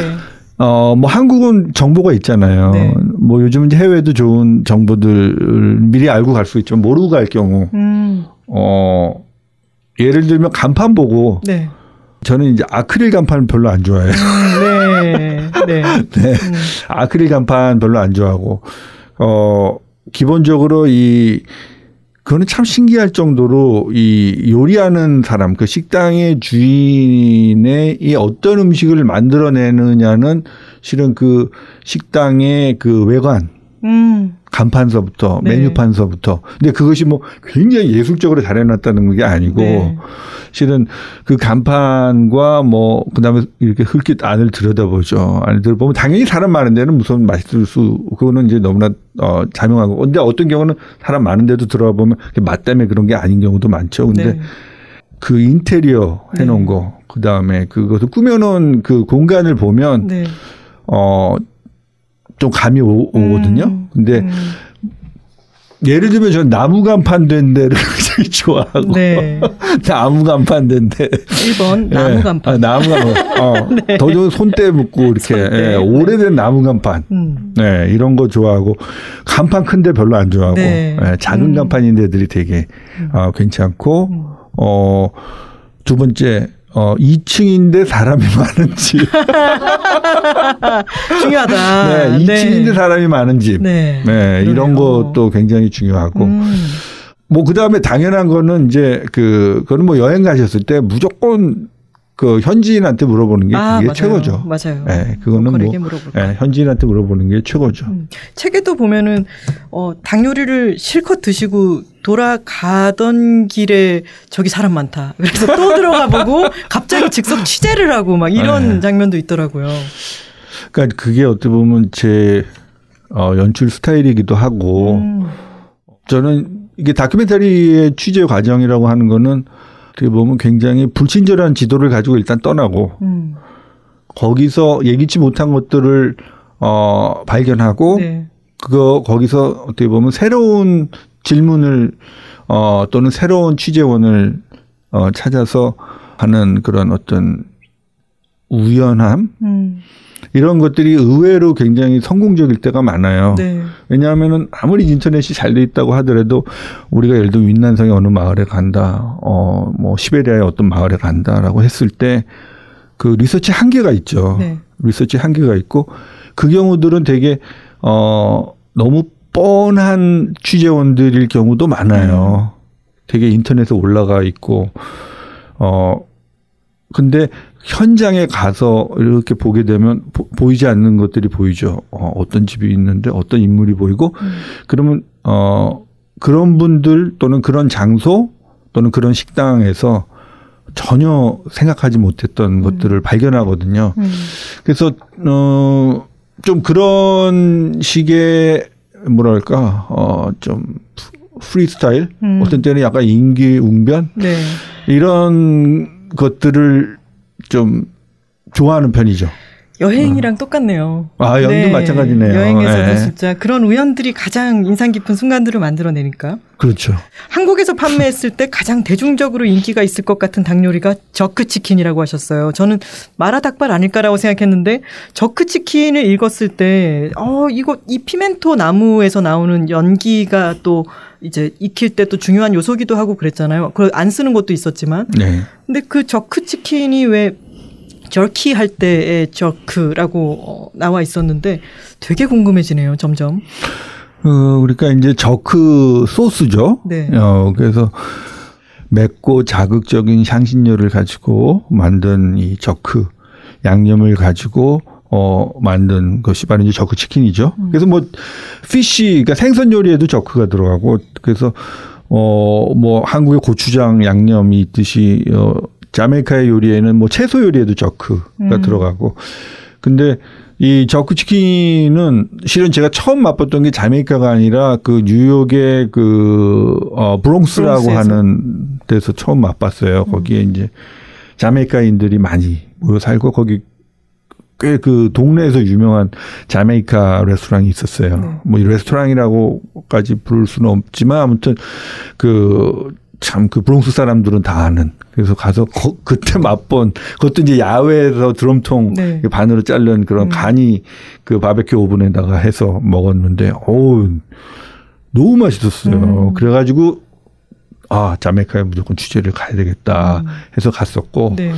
이제 그 두 가지 방식이 있는데 기본적으로는 어 우리는 이런 상대적으로 덜 알려져 있지만 유럽이나 또는 뭐 미국은 말할 것도 없고 이 아마 프라이 치킨 다음으로 저 인기 있는 요리가 저크 치킨일 정도로 그 매콤하면서 또 달콤하면서 또 그 다음에 이거를 이런 그 어, 바베큐 어, 형식으로 바베큐라고 하는 거는 실은 직화보다는 실은 오랫동안 이제 고기를 익힌 음. 거거든요 수, 숯불에다가 네. 네. 그래서 그 훈연의 맛, 어, 정말 우리 뭐 불맛이라고도 할 수 있고, 거기에 이 또 닭일 그 익히는 것이 실은 어 바베큐 방식의 장점이 뭐냐면 이제 이게 촉촉하게 마르지 않고 촉촉하게 음. 에, 하는 거거든요. 그 그래서 어참 잘 만든 레시피라는 생각이 음. 들고 어 그래서 덜 알려졌지만 어 한국에서 치킨집을 새로 오픈하실 마음이 있으시면 저 그 치킨을 한번 아니 진짜 프라이 네. 치킨에 jerk 맛을 넣어도 괜찮겠네. 어. 예, 그것도 괜찮겠네요. 교촌 치킨 내내 치킨, jerk 치킨 이렇게 어, jerk 맛. 어. 그 자메이카의 jerk 치킨과 뉴올리언스의 프라이드 치킨이 또 이 책을 읽고 알게 된 거지만 둘 다 아프리카 노예들의 레시피에서 출발을 했다라고 어, 새로 아- 알게 됐는데요. 제가 이 책에서 가장 감동적이었던 부분은 그 두키 체이스라고 하는 음. 레스토랑에 대한 이야기였어요. 거기에 음. 아흔 살이 넘은 레아 체이스라고 하는 사장님을 직접 만나셨죠. 그때 얘기를 좀 들려주세요. 음, 그러니까 미국의 프라이 치킨 어의 역사를 얘기할 때 또 가장 정말 꼭 취재해야 될 장소를 이제 물어봤을 때 네. 그 전문가들한테 미국의 또 현지인들한테 물어봤을 때 꼭 가봐야 될 곳으로 바로 음. 그 두키 체이스의 그 식당을 어, 추천을 했어요. 네. 어 그리고 어 갔을 때 그 레아 할머니 가 해주셨던 말씀들은 정말 이 책에서도 어떻게 보면 참 굉장히 여러 가지로 저는 그 어떤 그 영감을 받았거든요. 근데 어 짤막하게 설명을 드리면 이제 실은 그 레스토랑이라고 하는 그 치킨을 파는 그 식당 자체가 그 미국 남부에서 있었던 그, 그 민권 운동이죠. 음. 예, 그 인종 차별에 네, 반대하는. 흑인 인권 운동. 예. 네.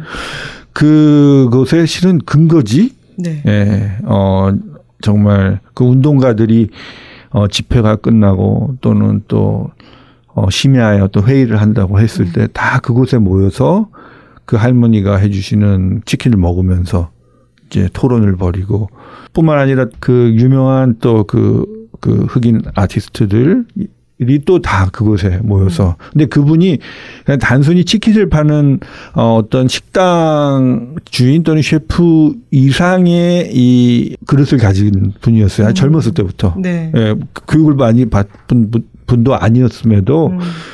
어, 예를 들면 그분이 했던 얘기 중에 기억나는 게 자기 식당은 이 치킨 파는 정말 어떻게 보면 치킨집이죠. 근데 테이블볼을 다 깔게 하자. 아 맞아요. 그 부분 너무 좋았어요. 예.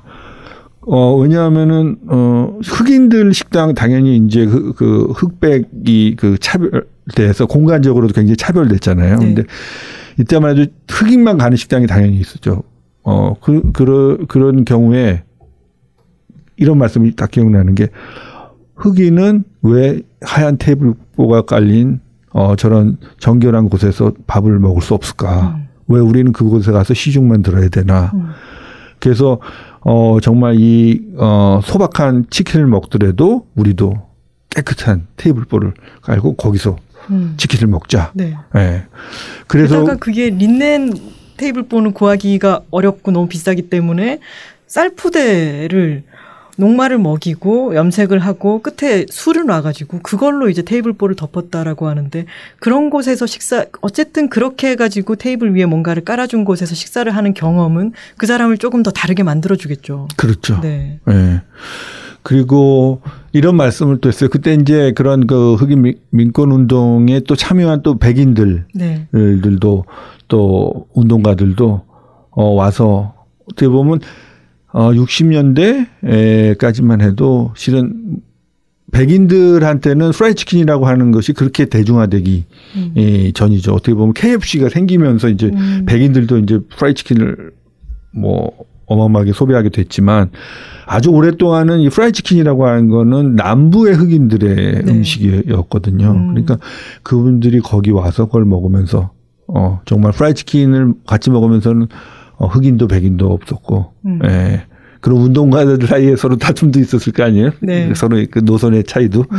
그런 것도 없었다. 아. 프라이 치킨 먹으면 다 행복해했다. 예. 진짜 아까 말씀하신 것처럼 흑인 아티스트들이 작품 뭐 회화 작품 같은 걸 그렸다 하더라도 사주는 데도 없고 이름도 안 알려져 있으니까 이 레아 체이스 할머니가 밥을 먹여주고 대신해서 그 그렇죠. 그림을 받아서 무조건 벽에다 걸어서 왜냐하면 그 사람들은 전시할 공간이 없으니까. 맞습니다. 어 그것도 너무 너무 멋있고 감동적이었어요 진짜.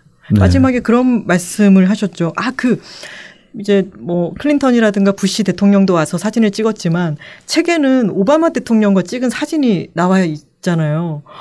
이 할머니가 그런 흑인 민권 운동을 하던 시대에서부터 계속 치킨집을 해 오셨던 할머니가 최초의 흑인 대통령이 여기 와서 함께 사진을 찍을 때 그 마음이 어땠을까?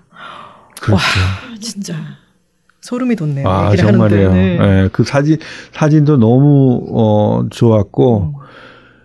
그분이 아직도 그냥 처음에 만나자마자 이 남북한 우리 정치 얘기를 하시는 거예요. 정말 큰 시각으로 보고 계신 어, 치킨집 할머니. 네. 아, 정말 놀라웠어요. 네. 그러면서 이 정말 이 북한 핵 문제에 대한 해결책도 이렇게 얘기해 주시고. 거기 2층에서 지금 누가 오갈지 몰라요.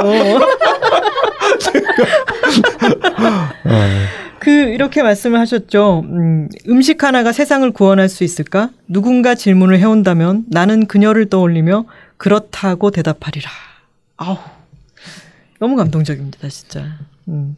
그 프라이드 치킨이 처음 나온 것도 백인들이 중요 부위들을 먹고 나서 중요 부위라고 하면 오해의 여지가 있죠. 네. 어, 살덩이가 큰 부분들을 먹고 나서 이제 던져준 목이라든지 날개라든지 이런 거를 어떻게든 조금 더 불려서 먹기 위해서 이제 그거를 후- 프라이를 하기 시작했고 그렇게 발달이 된 거다라는 부분도 있었고 프라이드 치킨의 가장 최초의 레시피가 가정부 마리 랜돌프라고 하는 사람이 다른 가정부들이 하는 레시피를 모아서 책으로 낸 게 처음이라니 치킨은 정말 어떤 서민들의 음식에서부터 출발해서 전 세계 서민들을 다 장악하고 그리고 지금은 이제 파인다이닝에도 굉장히 새로운 방식으로 올라가고 있는 정말 근사한 식재료라는 생각이 들었어요. 읽으면서. 네. 그, 뭐, 아까 하나 작가님 이 목표 좋아하신다고 했지만, 시- 어, 이게 보통 백인들, 뭐, 그 미국에 있던 백인들, 그, 실은 안심이나 예를 들면 그 살코기, 가슴살, 네. 이 살코기가 많은 부위들을 주로 선호했죠. 음. 뭐 유럽 중에서도 실은 음식이 별로 발달하지 않고 먹을 줄 모르는 사람들은 생선도 약간 그 고기 같은 생선만 네. 좋아해요. 네. 우리처럼 가시 많고 막 이렇게 살 발라먹고 이런 거다 음. 버리거든요. 근데 그 닭이라고 했을 때도 실은 살코기만 딱 선호했고 뭐그 소고기도 마찬가지, 돼지고기도 마찬가지예요. 그게 남부의 바베큐 전통들은 흑인들이 그 빅타임이라 그래서 그 정말 대박 나는 날이죠. 예. 그날이 이제 고기 먹는 날이었고 네. 저는 음 책에도 그런 거를 잠깐 언급했지만 인류의 창의적인 요리는 부족함, 네. 예, 풍족함이 아니라 음. 부족함에서 나온다. 상상력이라고 하는 것도 마찬가지고. 그래서 어 그것을 가지고서 요리를 했던 게 오늘날 우리가 저기 뭐 그 바베큐 rib이잖아요. 그 pork rib. 음. 그 근데 그것도 실은 살점이 별로 없죠. 네. 그래서 양념 맛이에요. 어떻게 보면. 아, 그러네요, 예, 진짜. 예. 음. 그러니까 프라이 치킨도 어떻게 보면 이 그그 튀김옷 음. 이게 굉장히 중요한 게 네. 튀김옷으로 배를 채우는 거예요. 음. 지금이야 이제 우리가 뭐 살코기를 먹지만 네. 그 초기에 그 프라이 치킨 노예들이 생각해냈던 어 그거는 정말 살코기보다는 음. 실은 적은 어 살이 붙어 있는 그그 부위들에 튀김옷을 듬뿍 묻혀 가지고 그거를 어 식용유 대신에 이제 그때는 이제 그 라드라 그래서 돼지 비계가 굉장히 버려 쌌으니까 음. 거기다 튀긴 거거든요. 네. 예, 그래서 눈에 군침이 나오지. 갑자기 얘기하면 군침이 나오네요. 네. 너무 재밌어요. 네. 하여튼 그런 부족함에서 탄생한 요리들, 뭐, 아까 야끼도리도 마찬가지고, 네. 서민의 음식, 거리의 음식이 왜 오늘날, 어, 정말 세계인의 식탁을 정말 이렇게 장악한다? 또는 그, 그런 미식가들 또는 그런 아주 최고의 레스토랑들의 셰프들도 실은 거리 음식에서 아이디어를 자꾸 얻으려고 네. 하는 게 그 이유 중에 하나가 실은 거리의 음식은 어 정말 피 튀기는 경쟁이거든요. 네. 그거는 딴 거 없어요. 무조건 맛있어야 돼요. 음. 맛없으면 어 서서 먹는데 누가 와서 그걸 먹어요. 음. 예. 그렇기 때문에 실은 거리의 레시피 안에 실은 그 음식에서 맛을 끌어내는 그 본질들이 다 숨어 있거든요. 음. 특히 거리의 음식 중에서 몇백 년 동안 지금까지 내려오는 것들은 닭이면 닭, 그럼 닭에서 제일 맛있게 요리하는 방법을 어떻게 보면 가지고 있거든요. 그래서 어떻게 보면 프라이 치킨, 뭐 야끼도리 음. 이런 것들도 그 레시피 자체가 어 실은 어 부족함, 어 서민의 음식, 거리 음식, 에 하지만 그 안에 정말 가장 창의적인 음. 레시피가 또 숨어 있는 게 아닌가. 음. 음. 흥미진진한 책이었습니다. 어, 그리고 책을 읽고 마지막까지 이제 가게 되면 닭이라고 하는 생명을 가졌던, 어, 동물이, 아, 어린 시절 그, 저희 어머니가 어린 시절에 저희 외가댁에 닭을 그렇게 키웠대요. 근데 무슨 뭐 중요한 날이 있거나 그러면은 저희 어- 엄마한테 외할머니가 닭 한 마리 잡아 오이라 뭐 이렇게 시키면은 가가지고 이제 닭 목을 비틀어야 됐었는데 차마 그걸 못 해가지고 그냥 가지고 가면 아이고 닭도 못 잡는 기집애 뭐 이렇게 얘기를 하셨다는 거예요. 어. 근데 그 당시만 하더라도 닭이 우리 눈앞에 보이던 닭이 생명을 갖고 있었는데 누군가가 그것을 죽이고 다듬어서 장만해서 이게 식탁에 오른다라고 하는 게 생명을 우리가 죽여, 죽여서 살들이 그것을 나눠 먹는다라고 하는 개념이 있었지만 지금은 다 포장돼서 마트에 올라오는 고기 부위별로 해체되어 있고 그런 공장식 축산에 대한 이야기도 있고 지금 닭에 있어가지고 닭이나 달걀에서 마크 같은 것도 설명을 해두셨고 저는 음 닭에 있어가지고 여러 문제들 중에 이 그 부분 있잖아요. 닭의 때루아를 얘기하시기도 했고 생명을 죽여가지고 그것을 우리가 나눠 먹게 된다. 그리고 피와 살을 만든다라고 하는 게 제일 처음에 코셔부터 시작해가지고 네. 이 책에 관통하는 아주 중요한 주제가 아닐까라고 생각을 했어요. 네. 네. 그래서 정말 더 좋았습니다. 음, 이 책에 이제 프롤로그랑 에피, 어, 저기 에필로그를 우리가 그 크파롯이죠. 그러니까 용키프루라고 하는 의식, 그러니까 유대인들의 속죄 의식, 어, 으로 시작해서 끝냈던 이유도, 어, 세속화된 이제 세상에서 이제 사람들은 어, 내가 먹는 것에 에, 시의 어떤 그 신성성, 어, 생명으로서의 가치에 대해서 우린 더 이상 이제 생각하지 않게 하고 지금의 어떻게 보면 이 산업화된 시스템 자체가 그것들을 또 어, 망각하게 만들죠. 근데 그것이 실은 어, 오늘날 우리가 얘기하는 슬로우 푸드라든지 동물 복지라든지 얘기하는 것들이 실은 아주 오래전에 바로 그 종교에서 얘기했던 음식 금기라든지 어, 또 우리가 지, 어, 제사에 우리를 대신해서 바쳐줬던 어, 그 생명에 대한 어떤 그 인식이라든지 이런 것과 다 맞닿아 있거든요. 닭이라고 하는 우리가 입고 사는 것은 닭은 새요, 새다. 그리고 그것은 어, 정말 정글 속을 어, 자유롭게 뛰놀던 어, 생명이었고 그것이 정말 고맙게 예, 인류의 울타리 안에 들어와서 어, 오늘날 정말 고기가 너무 실은 귀한 어, 시대에서 이제는 우리가 고기를 먹고 싶을 때 예, 식탁에 고기를 올릴 수 있게 예, 바로 그것도 닭이라고 하는 그런 그 존재가 있었기 때문에 그것이 가능했다라고 하는 것을 어 종교인이 아니지만 실은 그 그냥 생명과 생명으로서 어 우리가 한 번 정도 생각을 해본다면 저 오늘 아마 저녁이나 뭐 점심이나 드시면서 이 밥상에 올려져 있는 걸 다 한번 보세요. 뭐 반찬일 수도 있고 뭐. 다 생명이잖아요. 한때 생명이었던 것이고. 그리고 그것을 먹는 어 우리 역시 살아있는 생명이고. 그러니까 먹는다라고 하는 것 자체 뭐 요리한다는 거 하는 것 자체는 결국 생명과 생명이 서로 어떻게 보면 어 탈바꿈 하는 거고 서로 끊임없이 이렇게 어 교류하는 것이고 소통하는 것이잖아요. 그 그러니까 음, 뭐 오늘날 지금의 그 거대한 이 식품 산업의 시스템 자체를 어 저는 어, 전면으로 어 이건 아니다라고 하기에는 너무 늦었다라는 생각이 들고. 하지만 여기서 이제 그 어떤 타협 내지는 아주 오래된 우리 조상들이 가지고 있었던 어 그런 어떤 그 반추하고 반성하고 뭔가 다시 생각해 보는 것들은 일상 속에서 어 좀 우리가 가끔씩 실천해 보, 봤을 때, 어, 그것은, 어, 오늘날 우리의 밥상을 더 건강하게 하게 하고 또 지속 가능하게 할 수 있는 어떤 작은 실천이 되지 않을까. 뭐, 이런 생각이 대부분 이 책에서 어, 좀 담아 보려고 했죠. 네.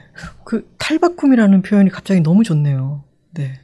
그 그리고 너무 늦지 않았을 수도 있어요. 이렇게 어 그런 생각, 그 신성성을 망각하고 있다는 거, 생명에 대한 생각 같은 것들이 조금씩 조금씩 더 확산이 된다면은 뭐 이런 책도 있고 그런 생각을 서로 공유할 수 있다면은 나중에는 어떻게 바뀔지 모르죠. 아주 그렇죠. 나중에는. 네. 어, 마지막 질문은 다음에 이제 요리 인류, 치킨 인류를 지나서 다음 제목이 또 기똥찹니다. 반찬 인류를 준비 중이라고 어, 들었습니다. 네. 반찬을 고르신 이유는 무엇이고 또 이 이야기는 언제쯤 만나볼 수 있는지 궁금합니다. 음. 근데 그거는 약간 네. 저기 내가 아까 질문지 보면서 실은 반찬 인류는 이미 어느 정도 나오기 시작했어요. 아, 그래요? 나오기 시작했고 네. 영상은 이제 나오기 시작했고 그것도 이제 배달의 민족이 후원해서 네. 어 제작이 어 지금 어떻게 보면 시즌 1은 이미 만들어졌고 네.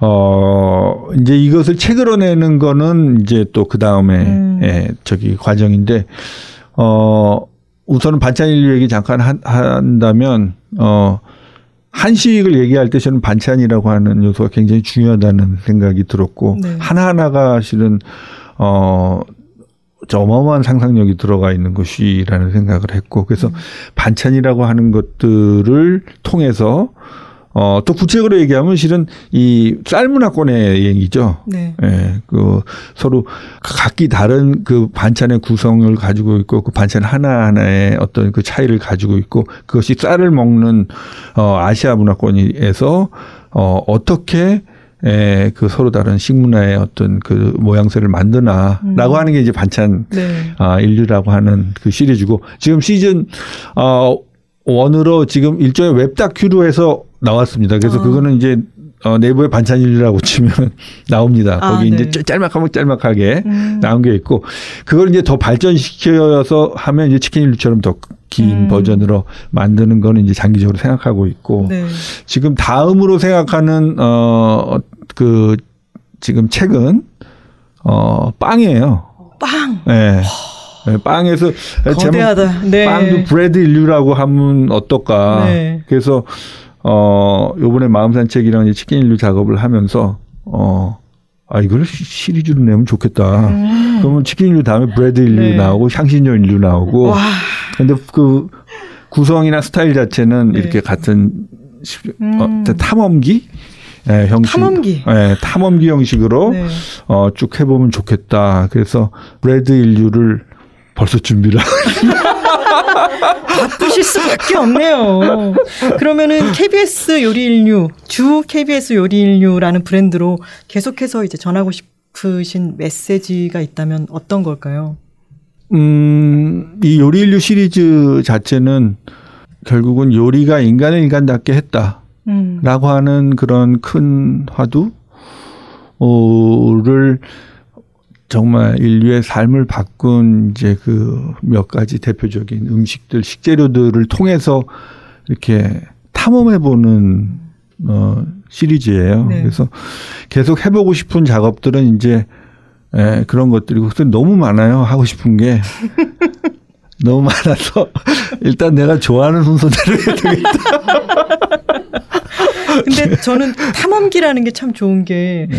음식에 대한 뭐 집대성 해놓은 책들은 많은데 이건 다큐멘터리와 함께 가기 때문에 직접 다 가야 되고 거기에 또 우연히 개입할 수도 있고 직접 겪은 것들이 들어가잖아요. 그래서 더더욱 재밌었던 것 같고요. 앞으로 치킨을 먹을 때마다 좀 더 풍성하게 먹을 것 같고, 어, 그리고 저크 치킨이 대중화된다면 그 공은 이육정 PD님께 있지 않을까 싶습니다. 오늘 나와주셔서 정말 고맙습니다. 네, 감사합니다. 네, 고맙습니다. 오늘의 만남은 이렇게 기억될 것 같습니다. 저크 치킨, 물개 스튜, 그리고 인간은 의미를 먹는다. Check it out, check it out, check it out, check it out, check it out, check it out, check it out, check. Check it out, check it out, check it out, check it out, check it out, check it out, check it out, check it out, check it out. 자, 이제 청취자분들의 댓글을 소개해 드려야죠. 오늘도 단호박님, 그냥님과 함께 합니다. 안녕하세요. 안녕하세요. 저는 톨콩입니다. 네, 저는 단호박입니다. 네, 그냥입니다. 되게 오랜만에 보는 것 같지 않아요? 장난 아니에요. 되게 네. 오랜만에 보는 음. 느낌이에요. 장난 아닌가요? 장난 아니에요. 자, 우리 분위기 정말 장난 아니에요. 근데 생각해보면 공개 방송 때 뵙기는 했죠. 네, 근데 우리가 같이 얘기를 나누지를 않아가지고. 맞아요. 음. 네. 그날 너무 정신없이 맞아요. 지나갔죠. 네. 맞아요. 어떠셨어요? 그러니까 그렇죠. 어, 저는 또 아, 공개 방송을 할 때마다 다른 공개 방송보다 유독 책이라웃 청취자님들이 따, 따시지 않아요. 아, 음. 리액션이 정말 네. 너무 박수도 잘 쳐주시고, 막, 너른 마음 가지시면 맞아요. 네. 잘 웃어주시고, 진짜 너무 너무 고마웠습니다. 네. 그래도 네. 또 역시 저희 네 분께서 너무 또 잘해주셨기 때문에 또 현장 분위기가 좋았죠. 그리고 이스라 정세랑 작가님들한테 정말 재입덕하는 계기가 되어서 어, 네. 어제 그 북토크가 하나 있었는데 거기 가가지고 다른 작가님들 추천해 주실 수 있느냐라는 질문이 있었는데 저는 정세랑 작가님 얘기하고 선우 씨는 이스라 작가님 얘기하고 아, 그랬어요. 역시. 네, 두 분을 너무나 더 두 분께 너무 반했고 두 분을 더 응원하게 됐어요. 어, 정말요. 네. 네. 그리고 단호박님의 어머님 을 그때 아, 뵀잖아요. 네. 그쵸. 너무 우아하신 네. 분인데다 어, 그리고 황선우 작가가 너무 예쁜 디즈니 티셔츠를 입고 계셨다고. 아, 그러셨어요? 네. 되게 맞아요. 정- 정장틱한 느낌을 입고 아, 계셨는데 안에 네. 그렇게 귀여운 티셔츠를 입고 계신 네. 너무나 세련되고 우아한 분이셨어요. 우아하고 귀여우신 분이에요. 네, 정말요. 그리고 자기 이야. 예, 자기 이야기 네. 방송에서 많이 하지 말라 그랬어요. 아, 정말요? 할 거예요. 분이어서. 자, 많은 분들이 책읽아웃 공개 방송 때 얘기를 많이 해주셨는데요.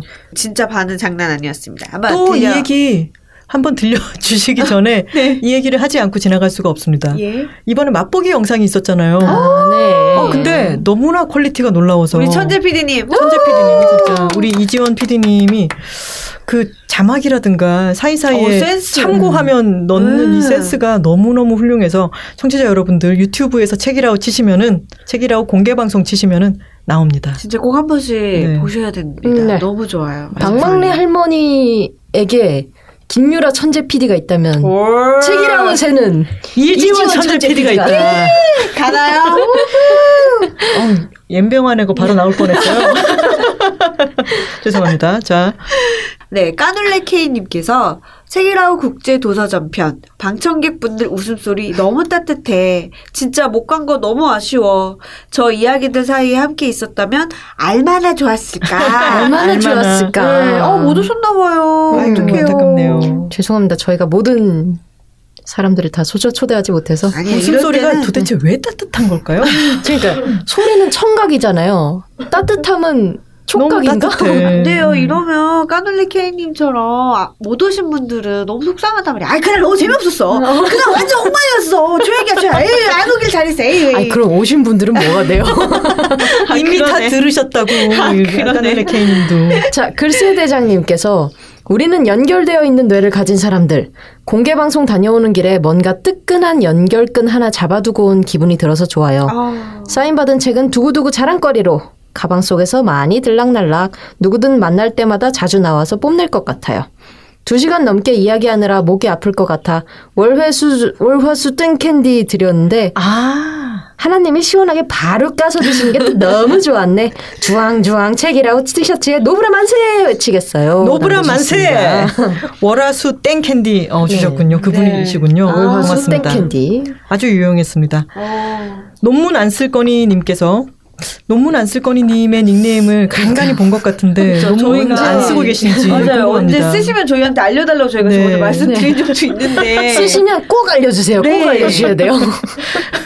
쓰신 논문을 가지고 한번 출연을 해주세요. 어떤 논문을 쓰셨는지. 조금씩 바뀌는 거 아닐까요? 논문 절반도 안 쓸 거니 논문 끝까지 안 쓸 거니 이렇게 진척 상황을 알려주셔도 논문 좋을 것 언제 쓸 같습니다. 거니? 부산 방송 때 당, 당첨된 사람을 또 뽑아줄 까 걱정했는데 기우였다. 어, 그럼 오신, 오셨던 거예요? 부산 네. 방송 때 오셨었나 봐요. 아, 그 이번에 또 오셨나 봐요? 네. 아, 그 여쭤볼 걸 논문 쓰셨는지 여쭤볼 수 있는 기회였는데. 즐거운 마음으로 공개 방송에 왔는데 논문을 쓰셨습니까? 논문 안 쓰시는 그, 그분도.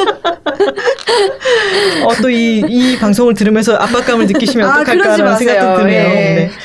떨어지더라도 도서전은 처음이라 꼭 가보고 싶어 사전 등록은 해놓은 상태였지만 막상 다녀오고 나니 책이라웃이 도서전 폐막 피날레 무대였구나. 안 갔으면 후회할 뻔했다고 또 느꼈다. 피날레. 피날레. 원래 피날레가 중요한 이거 아무나 못하는 거 아시죠? 끝이 좋으면 다 좋다. 나 구경할 땐 세상 조용했는데 이벤트홀에 앉은 순간부터 나올 때까지 미친 사람처럼 웃다가 소리 지르고 눈물도 닦고 잘하면 옆에 앉으신 모르는 분도 칠 뻔했다. 아, 나 이- 저는 이런 스타일 알아요. 웃으면서 사람 치는 거. 아, 이렇게. 이 조합은 미쳤다. 야. 두 번째라 그런지 나날이 합이 좋아지는 MC 두 분도 장난 아니었다. 그리고 정세랑 작가님 방학 숙제계의 유니콘일 정도로 준비성이 철저하시던데 그 개그들도 다 미리 준비해 오신 건지 진짜 너무 웃긴데 사랑스럽고 최고예요. 사랑에 빠져버렸어. 포릴러. 그리고 인터뷰하실 때 상대방 얘기에 귀 기울이려고 한참 몸이 앞으로 쏠려 있으신 하나 작가님의 무의식적인 행동도 참 좋다. 아유, 고맙습니다. 제가 그랬군요. 네. 손님께서 감정 저변에 늘 깔려있는 우울이 감기처럼 한 번씩 엄습해 오면 아 지금부터는 구정인 작가님 아, 방송에 네네. 대한 네, 댓글입니다. 감정 저변에 늘 깔려있는 우울이 죄송해요. 감기처럼이라서 지금 연기하신 건가요? 어머, 소름. 진짜 타고난 배우다. 이렇게 루머가 생성되는군요. 네. 아, 예. 감기처럼 한 번씩 엄습해 오면 살아야 할 이유가 없으니 죽어야겠구나 생각한다. 구정인 작가님 출연하신 이번 책이라웃 들으며 이대로 이 감정을 흐르게 두면 안 되겠구나 싶었다. 우리의 목표는 약을 끊는 게 아니라 행복하게 사는 것. 이란 말을 곱씹고 있다라고 남겨주셨어요. 진짜 저희 어 친구들이 최근에 뭐 망원동의 어느 신경정신과 네. 어, 그리고 거기서 처방받아가지고 약 조금 먹고 있는데 훨씬 낫다. 뭐 이런 얘기를 어. 마치 요가 시작했는데 좋아지는 것 같아. 이런 얘기처럼 얘기들을 나누고 있더라고요. 네, 네. 근데 그런 그 허지원 교수님도 말씀하셨듯이 네. 이게 뇌에서 어떤 기능 저하가 살짝 일어나 있는 걸 수 있으니까 네. 정말 부담 갖지 마시고 일단은 병원을 들러보시는 게 정말 좋을 것 같습니다.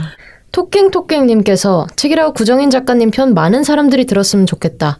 늘상 죽고 싶다는 생각이 드는 것은 정상이 아니며 괄호 열고 다들 그런 줄 알았다.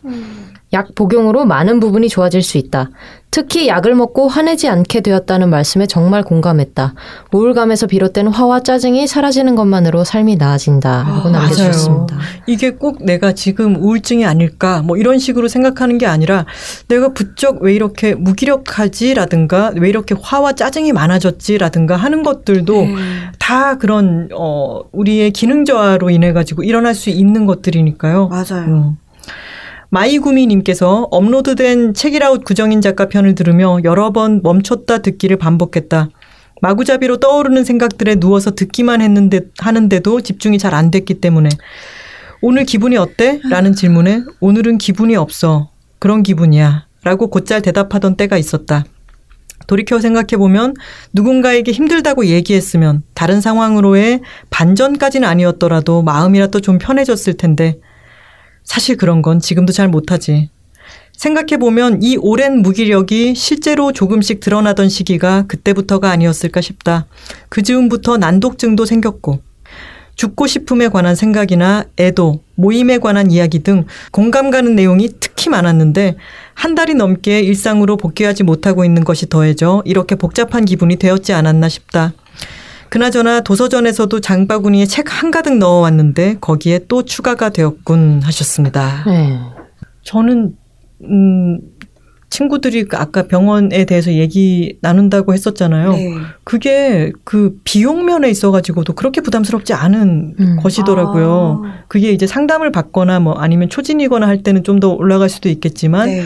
가- 정말 아 내가 요즘 좀 이런 것 같아라고 해서 또 가서 처방을 받, 받아오고 이럴 때는 정말 그렇게 큰 부담을 가지지 않을 수 있는 그런 네. 금액이었고 그리고 저는 적극적으로 좀 더 적극적으로 이용을 해 보시기를 권하고 싶습니다. 네, 네. 정말 그러셨으면 좋겠어요. 근데 우울이라고 하는 게 진짜 누구에게나 낯설지 않은 감정이잖아요. 맞아요. 네. 살면서 네. 우울을 느껴보지 않는 게더 드문, 정말 극히 드문 케이스일 정도로 누구한테 정말 감기 걸리듯이 정말 음. 왔다 가는 거죠. 음. 그러니까 찾아오는 걸 막을 수는 없지만 그냥 둥기 어울렁 더울렁 그렇죠. 어, 잘너 지내는 얼렁. 거죠. 어, 너또 네. 왔구나 음, 하면서 맞아요. 잘 지내고 거죠. 잘 보내고 근데 그런 과정에 있어서 저희가 이렇게 구정인 작가님 모시고 이야기 나눴던 이런 시도들도 조금이라도 도움이 좀 되면 좋을 것 같아요. 맞아요. 저희가 이어서 지금 오늘 이렇게 이야기를 나누는 것도 어떤 다른 사람들과 감정을 너무 혼자만의 일로 생각하는 경향들이 있잖아요. 맞아요. 근데 그것에 대해서도 우리가 함께 이야기를 나누는 게 중요한 것 같습니다. 맞아요. 어, 저희가 청취자분들께 그런 팟캐스트가 될 수 있다면 정말 좋겠습니다. 아우 너무 좋네요. 그럼 저희는 다음 시간에 다시 돌아올게요. 매주 목요일과 금요일 알람 맞춰 주세요. Check it out, check it out, check it out, check it out, check it out, check it out, check it out, check. Check it out, check it out, check it out, check it out, check it out, check it out, check it out, check it out, check it out.